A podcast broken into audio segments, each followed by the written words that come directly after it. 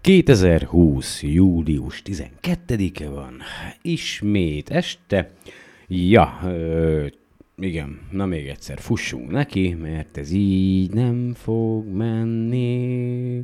Ha még egyszer azt üzeni, mindjájunknak el kell menni. Ez itt a SolarPod Podcast, én meg Lisó vagyok. Kezdjünk, hey! Where did we come from? How did the universe come into being? We are the product of a grand evolutionary sequence, cosmic evolution.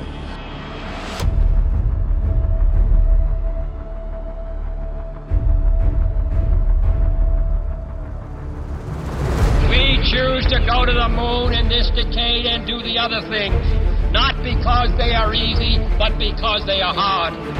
Ignition sequence start. Six, five, four, three, two, one, zero. All engine running. Liftoff. We have a liftoff. 32 minutes past the hour. Liftoff on Apollo 11. It's one small step for All man. clear.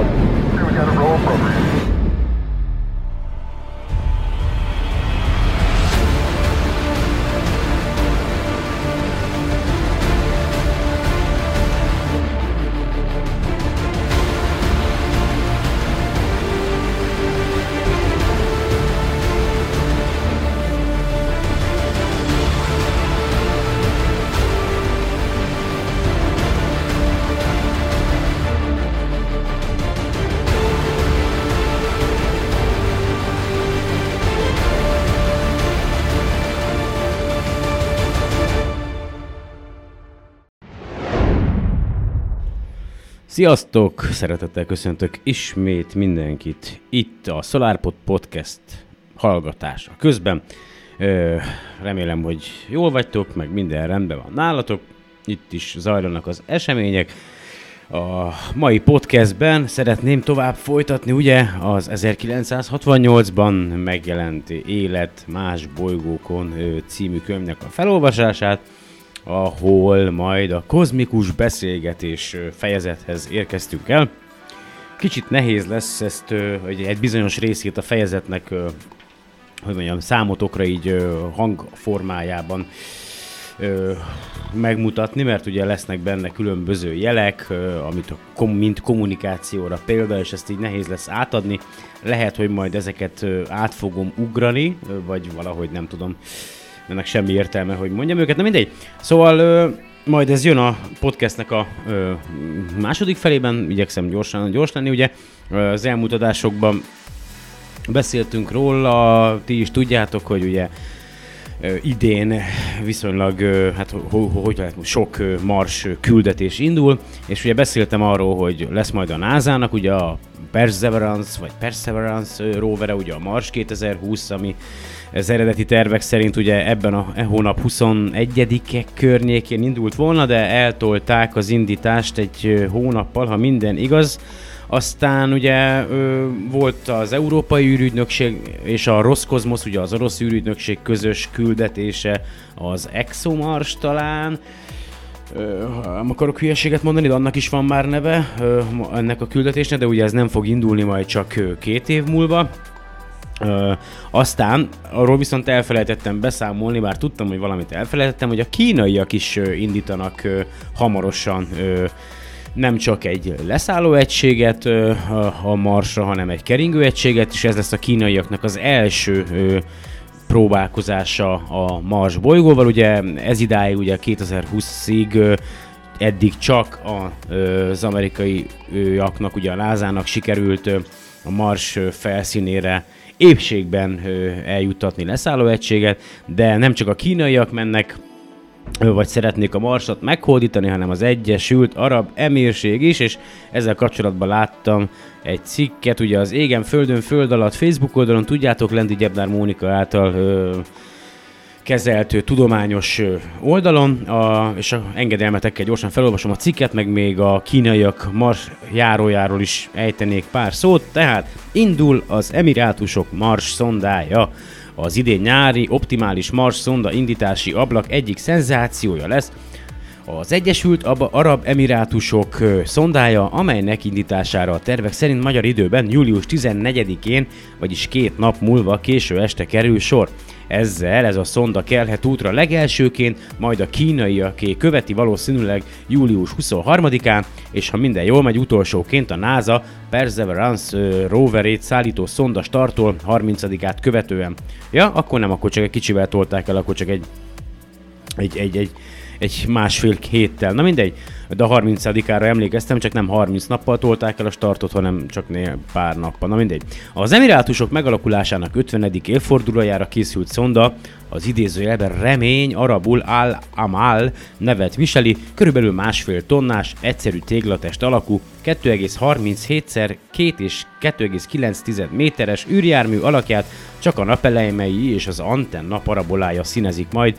Az indításra a japán űrközpontban Híha, Tanegashima-ban kerül sor július 14-én magyar idő szerint este 22 óra 51 perckor ez japán időben már rég 15-ére esik, sőt az emirátusokban is már éjfél után lesz, így a hivatalos közleményekben 15-i dátum szerepel. Amennyiben ezen a napon nem sikerül időjárási vagy egyéb okból elindítani a szondát, augusztus 12-ig áll nyitva az indítási ablak. Az indítás élő közvetítését a cikkben közétett linken lehet követni, de úgyis megosztom ezt veletek a podcast leírásába. Az indító jármű egy japán gyártású H kötőjel 2A nevű középnehéz rakéta, a küldetés tervezett időtartalma pedig két év lesz. Először földkörüli pályára áll a jármű, majd amint megfelelő irányba bocsánat, megfelelő irányba állt, innen startol tovább a Mars felé. A szonda a Deep Space Network hálózaton keresztül tud majd kommunikálni a Földdel, 7 hónapos útja elejétől kezdve zajlik majd ez a kommunikáció, és ennek segítségével már az odaút során ellenőrizni fogják a szonda műszerei működését, illetve finomítani a pályáját kisebb manőverekkel. A műszerek kalibrálását is az út idején végzik el, így mire a vörös bolygóhoz érkezik a szonda, minden készen áll majd az üzemszerű működésre. A szonda üzemanyagának közel felét igénybe veszi majd az a fékező manőver, amely ahhoz szükséges, hogy a Mars körül pályára állhasson majd az Al-Amal 121 ezer km per órás sebességről 18 ezer km per órásra lassít majd a szonda, a rádió elutazási ideje miatt ezt a manővert teljesen automatikusan hajtja majd végre az űrjárgány, majd a pályára állás után. Rádió csend következik, míg a Mars mögött lesz a szonda, és ezt követően fog ismét kommunikálni valószínűleg a Deep Space Network madridi antennájával, ezt követően immáron a Mars körüli pályát oly módon kell majd kisé módosítani, hogy az a tervezett méréseket lehetővé tevő tudományos megfigyelő pálya legyen, a 20-43 ezer kilométeres távolságú 55 órás ellipszisre mintegy 6 hét alatt áll majd át, ekközben beállítják a műszereit is a megfelelő mérésekhez, a műszerek közt optikai kamera, infravörös és ultraibolya spektrométerek szerepelnek, ezekkel elsődlegesen a marsi légkört fogja vizsgálni a szonda. Hetente kétszer néhány óra áll majd rendelkezésre a mérési adatok felvételek hazaküldésére, a várakozások szerint ezek alkalmával mintegy 1 terabájtnyi adatot küldhet haza majd az Al-Amal a Mars légköréről, és annak dinamikájáról. A szondát akár az első marsi időjárási műholdnak is nevezhetjük, a hazaérkező adatokat az arab ország meg fogja osztani a teljes világ tudományos közösségével. Az emirátusok távolabbi tervei közt szerepel egy marsi város létesítése is, 2117-re szeretnének saját kolóniát a Vörös bolygón, tehát akkor ők szondát küldenek, nem járgányt, ha rosszul mondtam volna, akkor elnézést értem el, mint a műsor elején. Hmm. Ja, 2127-re saját kolónia a Vörös bolygón. Oh yeah! Egyébként az Egyesült Arab Emirátus azért, ja, ott van a szeren egy-két dologba, sőt, rengeteg mindenbe. Szívják el a szürke állományt rendesen. Ugye nem jártam még arra, valószínűleg soha nem is fogok, de Hú, igen. Na mindegy. Szóval, ja, vannak ott azért jó dolgok, meg hát ö, van mindennek is ára azon a részen. Aztán ugye itt vannak a kínaiak is, de amíg megnyitom a cikket a planetary.org-on, ugye ez a Planetary Society-nek a, a weboldala, addig ugye hagy hívom fel a figyelmet egy, ha még nem tettétek volna meg, akkor vessetek ö, néhány pillantás, jelenleg a hajnali égen olyan három óra magasságában látható C per 2020 F3 Neowise üstökösre, melyet idén tavasszal ö, fedeztek fel ugye már túl van a, a napközelségi ponton, és gyerekek még Budapestről is az elmúlt néhány éjszaka volt szerencsém ö, megfigyelni, még ezen a fényszennyezett Pesten is lehet látni szabad szemmel a hajnali órákban, még a világosodás előtt, de aztán mikor elkezd hajnalodni, hát akkor valami eszméletlen a látvány. Úgyhogy, ha tehetitek, akkor nézzétek meg, de ha nincs rálátásatok a keleti égboltra, a lakóhelyetek miatt, akkor sem kell aggódni, mert néhány hét múlva, bár egyébként már most is meg lehet figyelni a nyugati égbolton is, csak még nagyon alacsonyan van, de néhány hét múlva már napnyugta után is elég magasan lesz ahhoz, hogy, hogy a nyugati égbolton is viszonylag sokáig lehet benne gyönyörködni, meg fényképeket készíteni. Reméljük, hogy a fényességét is megőrzi, most valami három magnitudó környékén van, nem akarok hülyeséget mondani. Úgyhogy, de tehát itt a Planetary Society-nek az oldalán ugye rengeteg ö, ö, érdekes cikk van, meg hír, meg stb. És ugye csináltak egy olyan oldalt, hogy ö, ebben az évben milyen marsi küldetések men- indulnak, és akkor itt fel van sorolva ugye a, a Egyesült Arab Emirétus, Emirátusnak is a Hope, ö, remény ö, keringő egysége, a kínaiaknak meg ez a Tianwen egy ö, ö, keringő egység, illetve ö, leszálló egység, Ugye akkor a tervek szerint azt mondja, hogy Tianwen, ö, kér, a, ugye angolra fordítva a neve az a Questions to Heaven, vagy Questioning the Heavens, tehát hogy kérdés a mennyekhez, vagy kérdezni a mennyeket. Egy Mars küldetés, amely egy keringő egységből és egy leszálló egységből áll, ugye 2020 nyarán, tehát meg jövő hét, valószínű, hogy a héten, jövő héten fog indulni, ha minden jól megy és a többek, ugye elég sok minden van felszerelve ez a ö, leszálló egység is, de van rajta egy ö, olyan radar, amelyel a Mars felszíne alatt lévő úgynevezett ilyen, ö, nem is tudom, pocket víz, víz, víz, víz, ö, víz csomósodásokat, vagy olyan helyeket szeretnének ö, felkutatni, ahol össze ö, tud gyűlni a Mars felszíne alatt lévő víz és amelyben ugye feltételezhetően van élet is, ezeket a felszín alatti vízgyűjtő helyeket próbálják meg elsősorban a radarral felmérni. Igen, és akkor itt a kérdés, hogy miért is van szükségünk nekünk a Tian- Tianwen egy ö, marsjáróra, azt mondja, a víz jelenleg ugye nem létezik a Mars felszínén, de korábban jelen volt. Ö, bla bla tudjuk ezt sok millió bla bla mindenféle tudományos mérésből, meg megfigyelésből, ugye ezt most már mindenki tudja, de né, ugye valamennyi víz még mindig van a Mars felszíne alatt, és ugye ezt szeretnék felkutatni ezzel elsősorban a marsjáróval. Azt mondja, a kínaiak Tianwen egy küldetése, sok minden más mellett ezeket a vízgyűjtő vagy ilyen víz, vízcsomókat fogják keresni a marsjáról lévő radar segítségével.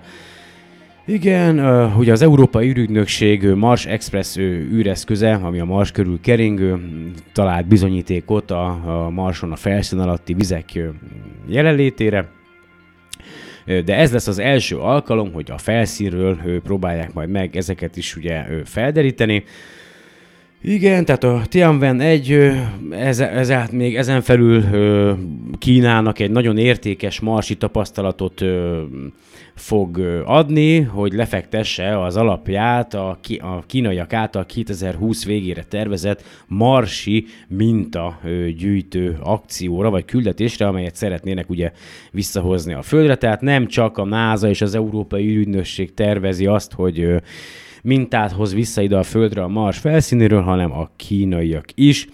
Igen, ö, igen, hát a, a tudományos, meg egyébként az egész bolygó tudományos közösségének most jelenleg a, az elsődleges fontosságú feladata, hogy mintákat ö, hozzanak vissza a Mars felszínről, lehetőleg minél jobban ö, elzárt és ö, eredeti állapotában megőrzött ö, állapotban, ezt most jól meg azt szóval értitek. A lényeg az, hogy ne szennyeződjön el a földi környezettel maga a minta, amelyet a Marson gyűjtenek, úgyhogy reméljük, hogy sikerrel járnak a, a kínaiak is, az Egyesült Arab Emírség is, aztán a NASA is, aztán majd két év múlva az Európai űrügynökség is.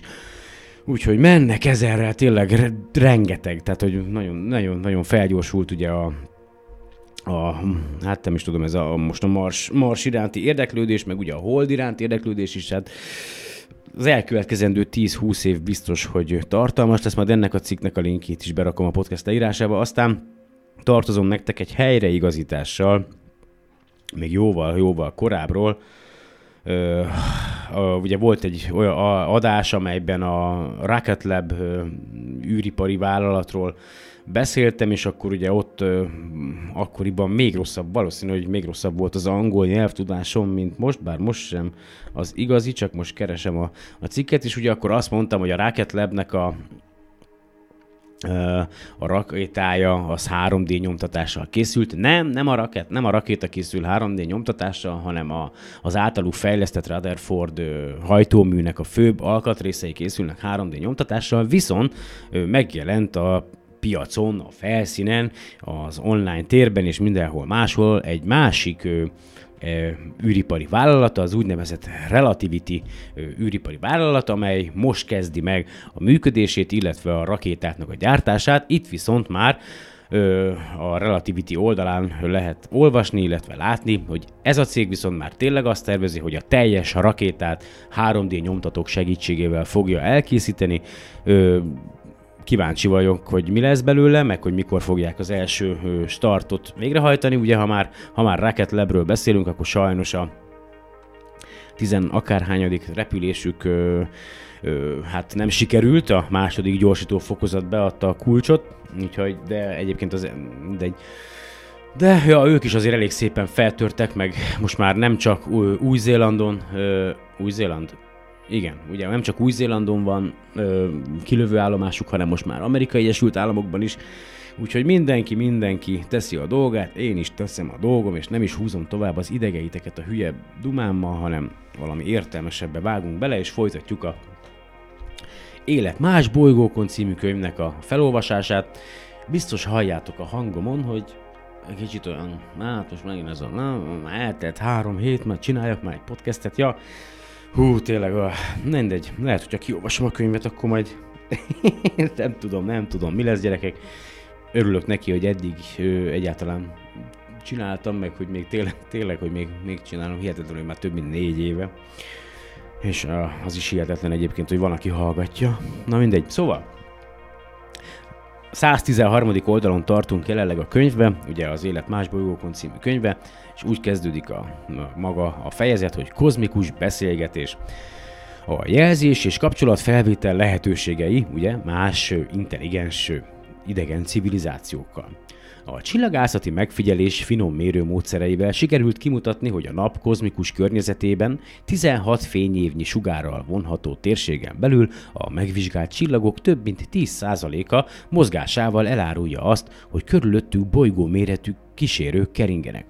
1968-ról beszélünk, ugye ezt mindig hangsúlyozom, hogy már akkor ö, egyes mérések ö, sejtetni vélték, ugye, hogy kimutatták, hogy, hogy keringenek bolygók más csillagok körül is, és most csak 16 fényévnyi ö, sugarú körről beszélünk, azóta meg már tudjuk, hogy, hogy rengeteg bolygó van, és gyakorlatilag több bolygó van a galaxisunkban, mint a hány csillag, de ugye átlagosan, tehát hogyha az minden bolygónak legalább, vagy minden csillagnak legalább egy bolygója van. Na mindegy, magunkat csalnánk meg, ha ezek után kijelentenénk, hogy a mi tejútrendszerünkben sejtett több mint 10 milliárd bolygórendszer között a mi napunk az egyetlen, amelynek környezetében kialakult és fejlődésnek indult az élet. A továbbiakban feltesszük azt, hogy rajtunk kívül számos civilizált társadalom létezik, amelyek között vannak a miénknél sokkal fejlettebbek, és vannak olyanok, amelyek velünk egy színvonalat értek el, és bizonyára olyanok is léteznek, amelyeknek fejlettsége a miénk alatt van. De ha egyszer semmi bizonyítékot nem szereztünk eddig más értelmes lények létezéséről, milyen jogon tételezzük fel mégis létüket? A kérdés jogos, és el kell mondanunk, hogy ebben a vonatkozásban a pessimista és optimista felfogásnak egyaránt vannak képviselői vezető tudósaink körében is. Azt is elmondhatjuk, hogy több azoknak a száma, akik számolnak más civilizált társadalmak létezésével, és úgy gondolják, hogy ez a ma emberének számára kötelességeket ír elő, amelynek teljesítése sokszor jelentős anyagi áldozattal jár és amikor áldozatvállalásról van szó, rendszerint megszólal a kárhoztató hang. Érdemese milliárdokat befektetni a távoli csillagok vizsgálatára a nagyon is kétes eredmény reményében? És itt egy apró magánmegjegyzés, ugye erről már beszéltem sokszor, hogy ha csak az Egyesült Államokat nézzük, ha minden igaz, a 2019-es ö, katonai költségvetés, ugye, tehát ami a, a, a hadseregnek a költségvetése, az 600 milliárd dollár volt, a NASA 2020-as költségvetése az pedig 22 milliárd dollár, úgyhogy lehet számolgatni az arányokat, hogy alapvetően háborúzásra ugye, és honvédelemre, gyakorlatilag azt mondja, mennyi? 10-szer, 30-szor, 40-szer többet költenek országok, mint tudományos kutatásokra. Úgyhogy ha bárhol faragni kell esetleg, akkor az a hadi kiadások, bár egyébként nagyon sok fejlesztés, ami átkerül ugye utána a tudományos életbe, vagy az űrkutatásba, az először a, a hadi technológiában jelenik meg. Ugye ezt mindenki tudja, hogy a legfejlettebb technológia először ugye a hadászatban jelenik meg. Hát ez a fontos, ez nem tudom mikor fog túllépni az emberiség, valószínűleg soha, tehát hogy mikor, na mindegy, ez nem is akarok erről beszélni. Szóval, nehéz erre válaszolni azoknak, ö, akik a pillanatnyi feladatok mellett, igen, tehát a, igen, nehéz erre válaszolni azoknak, akik a pillanatnyi feladatok mellett nem látják meg a távoliakat, amelyeknek elvégzésével az utánunk következő nemzedékeknek tartozunk. Csak annyit válaszolhatunk, hogy az ember történetének legnagyszerűbb eseménye lenne az, ha egy ilyen kozmikus érintkezés által megszerezhetnénk olyan ismereteket, amelyekért magunkra hagyatva még évszázadok és évezredek munkáját kell áldoznunk. Mindazokért a dolgokért, amelyekről egy könyvben szólunk, úgyis csak azok tudnak lelkesedni, akikben megvan ez az érzék. Vajon a rádiózáson kívül elképzelhető-e más hírközlő eszköz, amelyel a bolygóközi térségeket áthidalhatjuk? Ha a fényjelekre gondolunk, sok nehézséggel találjuk magunkat szemben. Az élet szempontjából szóba jöhető bolygók légkörrel rendelkeznek, valamennyi közül egyedül a Mars az, amelynek légköre a fényjelek számára átlátszó lenne. Az 50-es években japán csillagászok hírt adtak arról, hogy a Mars alkonyatba hajló pereme közelében fényfelvillanásokat és világos szürke felhőket észleltek, de mindig csak a nappalt az éjszakától elválasztó vonal az úgynevezett terminátor közelében. Akkoriban elég sok közlemény foglalkozott ezekkel a megfigyelésekkel, de nem igen akadt senki, aki bennük rendszeres jelzést ismert volna fel. Vulkánkitörésre, napfényben megcsillanó, dérfötte hegycsúcsra gondoltak, és még arra is, hogy az egész megfigyelés csupán optikai csalódás volt. A többi bolygót oly sűrű felhőréteg borítja, hogy azon nem hatol át az esetleges fényjelzés. Az elektromágneses sugárzás széles tartománya hosszú, közép, rövid és mikrorádió hullámokból, infravörös, látható ultraibolya fényből, röntgen és gamma sugárzásból áll. Van tehát még bő választék, amelyen üzenni lehet, mindegyik a fénysebességével terjed, tehát gyors üzenet közvetítő. Az eredményes kapcsolat felvétel szempontjából ezek közül mégis ki kell zárnunk mindazokat a sugárzásokat, amelyeknek számára a földi légkör átlátszatlan. Nem is marad más, mint a látható fény tartományának a szivárványból ismert 7 színe és a centiméterestől a 30 méter hullámhosszig terjedő rádiósugárzás. Ezek a tartományok alig tizedét teszik csak ki az elektromágneses sugarak széles skálájának. Van még egy, sugárfejle, van még egy sugárzásféleség, amely nem csak minden légkörön, hanem minden égitesten is áthatol, és ez a neutrínó sugárzás. Ezt a sugárzást a radioaktív bomlás és a nukleáris folyamatok termelik, egyik közeli forrása a nap belseje, ahol a hidrogén alakul át héliummá. De éppen az a baj, hogy ennek a sugárzásnak annyira nagy az át, áthatoló képessége, nem irányítható úgy, mint a fénysugár, billió és trillió számra hatolnak át állandóan a Föld testén az anyagot felépítő elemi részek hézagai között, és csak nagyon kevés kerül kölcsönhatásba azzal az anyaggal, amelyen a sugárzás áthalad.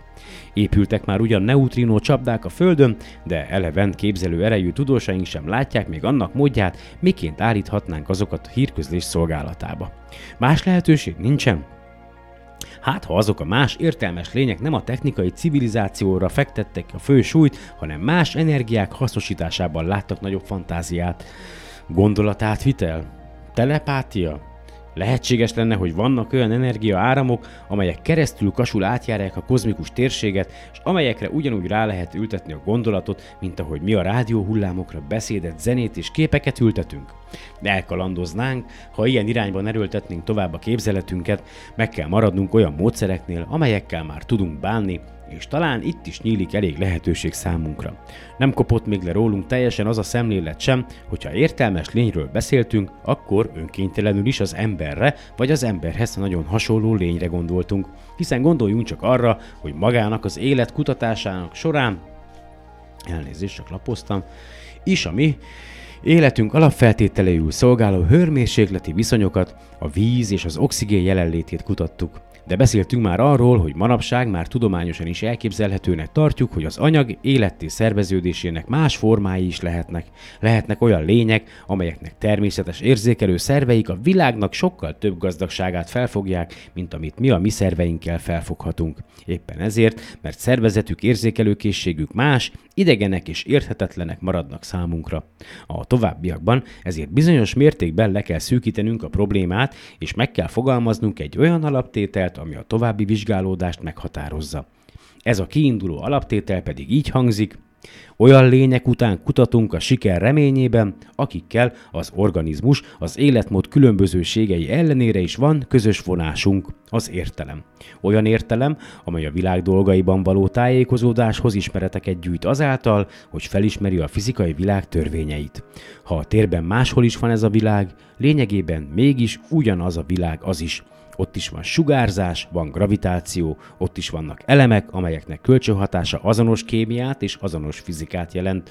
Ha 10, 100 vagy 1000 fényévnyire is vannak tőlünk, vannak csillagok, csillagcsoportok, amelyeknek változó jelenségei ugyanúgy felkeltették az ő figyelmüket, mint a miénket, bizonyosan nem ugyanúgy nevezik a jelenségeket, mint mi, de ők is észlelik azokat, például színképvonalak eltolódását, és azt is megfigyelik, hogy a hidrogénfelhők olyan hullámhosszú rádiósugárzást bocsátanak ki, amelyik a mi földi mértékrendszerünkben 21 cm-nek felel meg. olyan lényekkel lehet tehát dolgunk, akik hozzánk hasonlóan felismerték a világ néhány egyetemesen érvényesülő törvényét, azt is tudják, hogy a csillagok belsejében termonukleáris, magfúziós folyamatok termelik az energiát, és ugyanúgy igyekeznek azt saját hasznukra felhasználni, mint ahogyan mi tesszük. De hát, ha nem a rádiófrekvenciás sugárzás az egyetlen, amire ők a kapcsolatfelvételt alapozzák, mi ugyanis főként ezzel küldjük kutató jeleinket, és itt várjuk az üzenetet is. Nézzük még meg, hogy a látható fény milyen lehetőségeket rejt. Lehet-e a miénknél sokkal fejlettebb távcsőtechnikát elképzelni? Galilei szemüveg lencséből készült távcsövén át még nagyon keveset látott a világból, ma már sokkal finomabb részleteket megtalálhatunk az égitestek felszínén. Az 5 méteres távcső megmutat minden tárgyat a Holdon, aminek mérete 100 méternél nem sokkal kisebb. Hát ha azok a más lények olyan optikai eszközökkel rendelkeznek, amelyekkel közvetlenül látják a Föld felszínén járkáló embereket. Számoljunk csak egy kicsit. A Mars távolságában az 5 méteres távcső képtelen volt megmutatni azokat a marsbéli krátereket, amelyeket a Mariner 4 lefényképezett. Ahhoz, hogy a Marson távcsővel ember nagyságú tárgyakat megláthassunk, a fény törvényei szerint legalább 10 km átmérőjű távcsőre lenne szükség. Egyelőre még 10 méteres építésére sem igen mertünk vállalkozni, ugye ez volt 1968-ban. De ha megépítenénk is ilyen nagy átmérőjű távcsövet, akkor sem érnénk el eredményt, a földi légkör állandó nyugtalanságát nem tudjuk kiküszöbölni. De most már vannak adaptív optikák is, vagy ez nagyon érdekes, tehát azért rohadt sokat fejlődött azóta a technológia meg a tudomány, tehát most már hihetetlenül ki tudják küszöbölni a légkör zavaró ö, ö, nyugtalanságát, ugye? Zavarosságát. Ah, bocsánat, csak iszok egy korty kávét. Mm. Hihetetlen. Na mindegy. A tapasztalat azt mutatja, hogy a LIG Observatórium 3, átmi, 3 méter átmérőjű távcsöve előnyösebben használható bizonyos vonatkozásban, mint az 5 méteres Palomár hegyi. Vannak tehát olyan akadályok, amelyeket nem tudunk elkerülni, ezért a távcső teljesítő képessége nem fokozható a végtelenségig, arról pedig szintén nem lehet egyelőre szó, hogy ilyen hatalmas méretű távcsöveket a légkör nélküli holdra telepítsünk. Vannak tehát olyan akadályok, amelyeket nem tudunk elkerülni, ezért a távcső teljesítő képessége nem fokozható a végtelenségig, arról pedig szintén nem lehet egyelőre szó, hogy ilyen hatalmas méretű távcsöveket a légkör nélküli holdra telepítsünk. A fény azonban nem csupán a távcső segítségével nyújt számunkra reménységet a kozmikus kapcsolat felvételben, a lézer is fényjel dolgozik, sőt, nagyon is jól irányítható egyszínű fényjel. A lézerfény energiája megmarad egyetlen nyalában, ezért jelentős energiaveszteség nélkül nagy távolságok áthidalására alkalmas. Arra már sokkal inkább számíthatunk, hogy más értelmes lények a lézert használják felüzenet közvetítésre, mi is dolgozunk az rajta, hogy ilyen célra alkalmazni tudjuk, és ahogy a hangot és képet tudunk ráültetni a rádióhullámokra, ezt megtehetjük a lézersugárral is. És ez meg is történt. A lézersugár hordozója lehet jeleknek és képeknek egyaránt. A fény és rádió hullám, tehát az elektromágneses sugárzás két tartománya érkezik legjobbnak arra, hogy segítségükkel idegen lények után kutassunk, vagy mondjuk úgy, olyan eszközök szükségesek, amelyek igen érzékenyek ilyen sugárzások felvételére. Ha már a megfelelő érzékeny eszköz kezünkben van, többféle módon is tudomást szerezhetünk más értelmes lények létezéséről. Nézzük a lehetőségeket. Tegyük fel, hogy két magasan fejlett civilizáció érintkezésben van egymással évezredek vagy százezer évek óta folytatnak egymással kozmikus beszélgetést, és ezek a rejtjelezett üzenetek úgy csuhantak el a Föld közelében, hogy fogalmunk sem volt róla, mert semmiféle műszerünk nem volt, amivel ilyen jeleket felfogjunk. Most már vannak nagy teljesítményű rádióvevőink, egész sereg rádióval ellátott műszerkering a térben, előfordulhat, hogy egy alkalmas irányba forduló rádióantenna olyan jelzéseket fog fel a világegyetem állandó rádiózaja között, amiről azonnal vagy egy kis fejtöréssel felismerhető, hogy azok nem természetes forrásból származnak, rendszerességük mögött értelem gyanítható. Voltak éppen tehát pusztán véletlenül kihallgathatunk egy nem felénk irányuló beszélgetést. Felismerhetjük így, hogy valahonnan a tér távolából két társadalom beszélget egymással olyan csatornán, amelynek útvonalában földünk éppen mozog.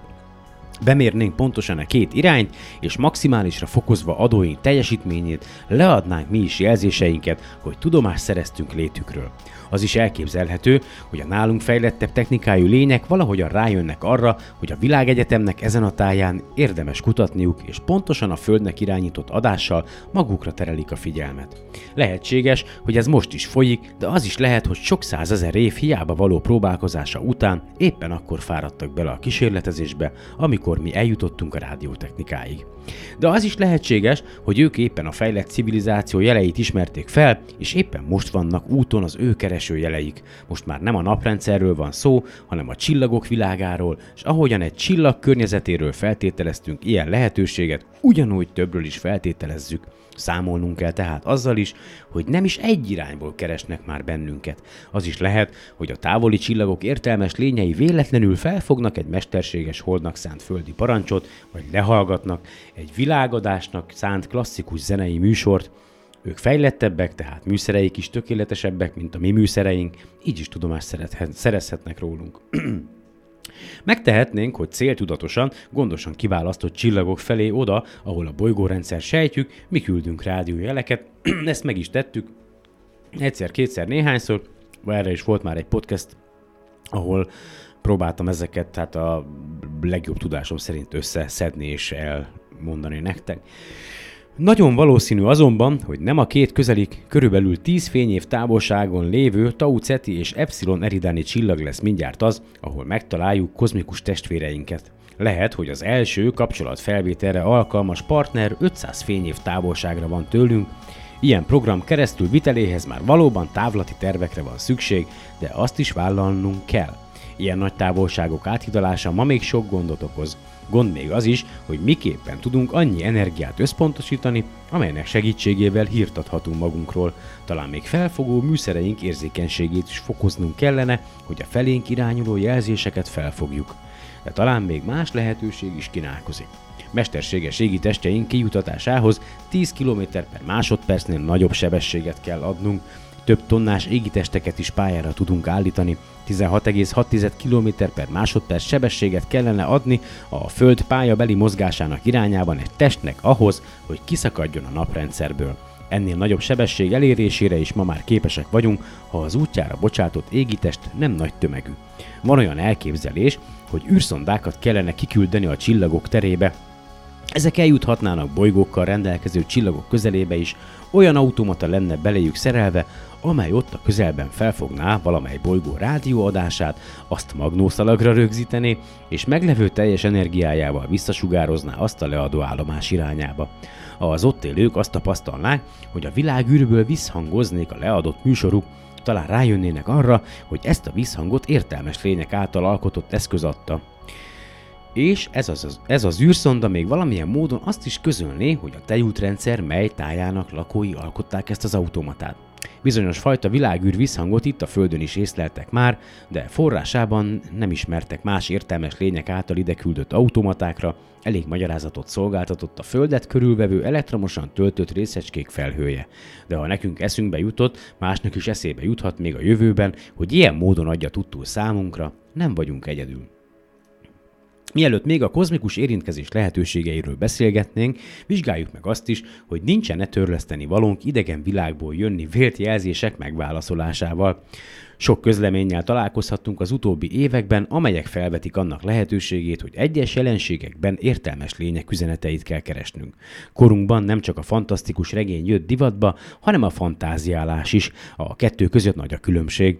Jó fantasztikus regénynek azt tartom, amely, ha a maga számára igényli a tudományos fantasztikus jelzőt, a tudomány eszközeivel és módszereivel ma még meg nem valósult lehetőségeket úgy ír le, mint a jövőben megvalósultakat, hogy eközben, nem, eközben sem lépi túl a tudományos lehetőségek határait. Eszközei olyanok, hogy el tudja hitetni az olvasóval azt, amit leír. Fantáziálásnak azt nevezem, amikor valaki minden tudományos alap nélküli képtelenségeknek igyekszik tudományos látszatot adni, olvastam hazai folyóiratban, hogy a Krakatoa vulkán kitörése olyan fényjelenséggel járt, amit a közeli csillagok környezetében élő értelmes lények a Föld üzenetének véltek, és a fénynyerre ők is fényjel válaszoltak, és fejlett technikájuk folytán lézer sugarat irányítottak a Föld felé. Kisé túlméretezték a lézeradagot, és az okozta volna a Tungus katasztrófát. Talán túlságosan is lebecsülném olvasóimat, ha ennek a felvetésnek képtelenségéről meg akarnám őket győzni. Sokáig foglalkoztatta a közvéleményt a CTA 102 égi rádióforrás sugárzásában észlelt intenzitás változás, hát ha abban is értelmes lények jelzéseit kell látnunk, nem is annyira maga a sugárzás intenzitás változása volt az érdekes, hanem a hullámhoz. Neves csillagász nyilatkozott úgy, hogy ha rá bíznák, milyen hullámhosszat válasszon kozmikus üzenetközvetítésre, akkor ő azt a hullámhosszat választaná, amit a CTA 102-nél tapasztaltak. Ez a tartomány az, amely a leginkább mentes az állandó kozmikus rádiózajoktól, önmagában azonban ez a tény még nem elengedő ahhoz, hogy a rádióforrás sugárzásában értelmes lények üzenetét lássuk. Azóta már régen elült a CTA 102 felkapott érdekessége. Mindent összegezve azt mondhatjuk, hogy eddig még semmiféle kozmikus eredetű jelzést nem fogtunk fel, amelyek értelmes lényektől származnak. Nincsen tehát ilyen irányú tartozásunk, de hozzá kell tennünk, hogy jól... Mi? Ja, hozzá kell tennünk, hogy jöhettek már ilyen jelek a Föld felé, csak legfeljebb azokat eddig még nem ismertük fel. Üzenet közvetítés fényjelekkel, Meglepő az a változás, amit az üzenetváltás lehetőségeinek tekintetében a technika fejlődése hozott. A múlt században, amikor még nem voltak eszközeink a rádió hullámok gazdaságos felhasználására, egyetlen lehetőségként a fénysugár kínálkozott. Erre gondoltak azok is, akik hírt akartak adni a feltételezett marslakóknak a földi ember létezéséről. A Szaharában kirajzolandó geometriai ábra Pitagoras téterének szemléltetése 100 km hosszú derékszögű háromszög segítségével kevés reménnyel kecsegtetett volna. Fantasztikumnak vehető az az elképzelés is, hogy földi reflektorok összpontosított fényével a marsbeli sivatagokban rajzoljunk ki értelmes ábrát vagy jeleket. Egy idő után aztán a rádiófrekvenciás hullámok mutatkoztak egyedül megvalósíthatónak. Újabban reményteljes, legalábbis tudományosan megalapozott feltevések születnek a lézer alkalmazására is. A lézerfény, mint üzenet közvetítő csak is azért jöhet számításba, mert rendkívül élesen irányítható. Mégis jogos a kérdés, hogyan vehetnének észre lézer villanásokat sok fényév távolságból. A bolygók csillagok közelében keringenek, a csillagok fénye pedig igen erős, mellette eltörpülne a lézer fénye, mondhatná valaki, mégis van megoldás. A napfény elárasztja ugyan a Földet és a naprendszert, de tudjuk azt is, hogy a napfénye összetett fény, a nap maga folytonos színképes sugároz ki, És ez azt jelenti, hogy a mélyvöröstől az ibolyáig, de az alatt és az ibolyán túl is még sokféle sugárzás bocsát ki. Szemünk a 4000 és 8000 Armstrong hullám hosszú fényekre érzékeny, a egy Armstrong egyenlő a centiméter 100 millió mod része. A Földre azonban nem érkezik le a hullám hosszak mindegyike. Már az a színkép sem teljes, ami a felső légkörünkhöz érkezik, a nap légköré is alaposan megszűri a színeket. Ha előállítjuk a nap színképét, a világos színek között igen sok sötét elnyelési tartományt találunk, és ezeket a napstesténél hidegebb légkör anyagai okozzák. Ha a minapunk színképét egy távoli csillag bolygóinak tudósai előállítják, ők is azt tapasztalják, hogy a nap színképében jelen vannak ezek a sötét részek ahogyan a minapunk színképében uralkodó a hidrogén és más elemek elnyelési vonala, ugyanaz tapasztalható más naptípusú csillagok esetében is. Például a Tau-Ceti csillag színképében, illetve az onnan érkező fényben benne van a csillagnak és a bolygójának fénye is, és a nagy távolság miatt oly vannak egymás mellett, hogy nem is lehetne szétválasztani, mi származik a csillagtól és mi a bolygótól és a bolygó fénye sem más, mint a csillagának visszavert fénye, abból ugyanúgy hiányoznak az elnyelt színárnyalatok, mint a napfényéből. Ha tehát mi nagyon nagy intenzitással olyan hullámhosszú lézerfényt bocsátunk ki, amely a napszínképének sötét tartományába esik, a távoli csillagászoknak fel fog tűnni, hogy az addig mindig sötétnek észlelt csillag színkép tartománya időnként kivilágosodik és ha ezek a lézer felvillanások jelzések, feltétlenül fel kell figyelni rájuk, és hamarosan rájönnek, hogy az észlelt rendszeresség nem származhat a csillagtól, hanem azok mögött értelmes lények beavatkozását kell látni. Nem kell tehát arra törekedni, hogy a nap fényét túragyogja a jelzést, közvetítő lézerünk csak a színkép sötét színkép vonalának kecskeny tart... Na, keskeny tartományába kell észlelhető fénymennyiséget küldeni. Minél keskenyebb hullám tartományra tudjuk korlátozni a lézer hullámhosszát, annál kisebb energiával küldhetünk észrevehető jelzéseket. Nincs kizárva, hogy a jövőben ezt az ötletet hasznosítják. Hát, és én akkor itt be is fejezném most. Tudom, tudom, ez most nem egy órás adás lesz, hanem egy kicsivel rövidebb, mert az igazság az, hogy tovább olvastam egy kicsivel korábban a, a könyvet, csak elfelejtettem rögzíteni, és már mindjárt fél tizenegy van, sőt már el is múlt, úgyhogy úgy döntöttem, hogy akkor e, e, ebbe a részben majd akkor a legközelebbi podcastbe kezdünk bele, nem sok egyébként, csak néhány oldal, amit még pluszba olvastam, úgyhogy jaj. Szóval egy apró megjegyzés, amit a, az előbb mondtam, csak nem vettem fel, na, mindegy, hogy nagyon sokszor ugye Uh, hú, mindegy, most az a baj, nem tudom majd úgy elmondani a lényeg, hogy uh, nagyon sok tudományos cikknél, amikor, uh, nem jó, ennyi, már nem tudom elmondani. Tehát az előbb elmondtam most, meg nem vettem fel, tényleg, tényleg, mindig csak van az a pont, amikor az ember tud beszélni, úgyhogy na, ennyi gyerekek mára, vagy bocsánat, kedves hölgyeim és uraim, ennyi lesz már a SolarPod Podcast, de az biztos, hogy igen, azt, azt most is el szeretném mondani, hogy akik régóta hallgatják a podcastet, és uh, hát türelmesen, vagy nem is tudom, kitartóak voltak, és itt volt, vannak végig, azoknak nagyon szépen köszönöm, aki csak néha-néha egy-egy adást hallgat meg, és azért aztán nem bírja sokáig, de visszajön megint egyet-egyet meghallgatni, hello ismét, ugye, aki pedig csak így ide-ide téved, és egy-egy adásba bele klikkel, vagy csak azért, hogy saját magát megnyugtassa, hogy jó van ez a podcast, ez ugyanolyan rossz, mint amilyen volt, és én milyen boldog vagyok, hogy hogy ez ugyanolyan rossz, mint amilyen volt. Na mindegy, őket is üdvözlöm. Tényleg. Uh, ja, úgyhogy figyeljetek, ez van. Uh, rengeteg más van, ami hála az égnek egyébként tényleg azt vettem észre, hogy igen, ezt szerettem volna mondani, ezt nem is mondtam még, hogy nagyon sok, hála az égnek nagyon sok, azt látom, hogy nagyon sok csillagászat, űrkutatással kapcsolatos Facebook oldal, meg weboldal van, meg de az elmúlt időszakban azt láttam, hogy elég sok új indult, úgyhogy van a, vannak ezért olyanok, ahol ez a rakéta.hu tudományos oldal, akkor van a spacejunkies.hu, bár ne, tehát igazából meg, meg tényleg ott van a Space Station Guys, ugye a Szabolcsa, szóval nagyon, nagyon, nagyon sok minden van ugye Space Junk, tehát hogy de én tényleg örülök neki, ez ez a leg, igen, mindenki legalább teszi a maga módján népszerűsíti ezt az egészet, aztán kívánom nekik a legjobbakat, Na jó van, jók legyetek, remélem, hogy minél hamarabb újra találkozunk. Addig is sziasztok, megyek lassan, mert feküdjünk le aludni.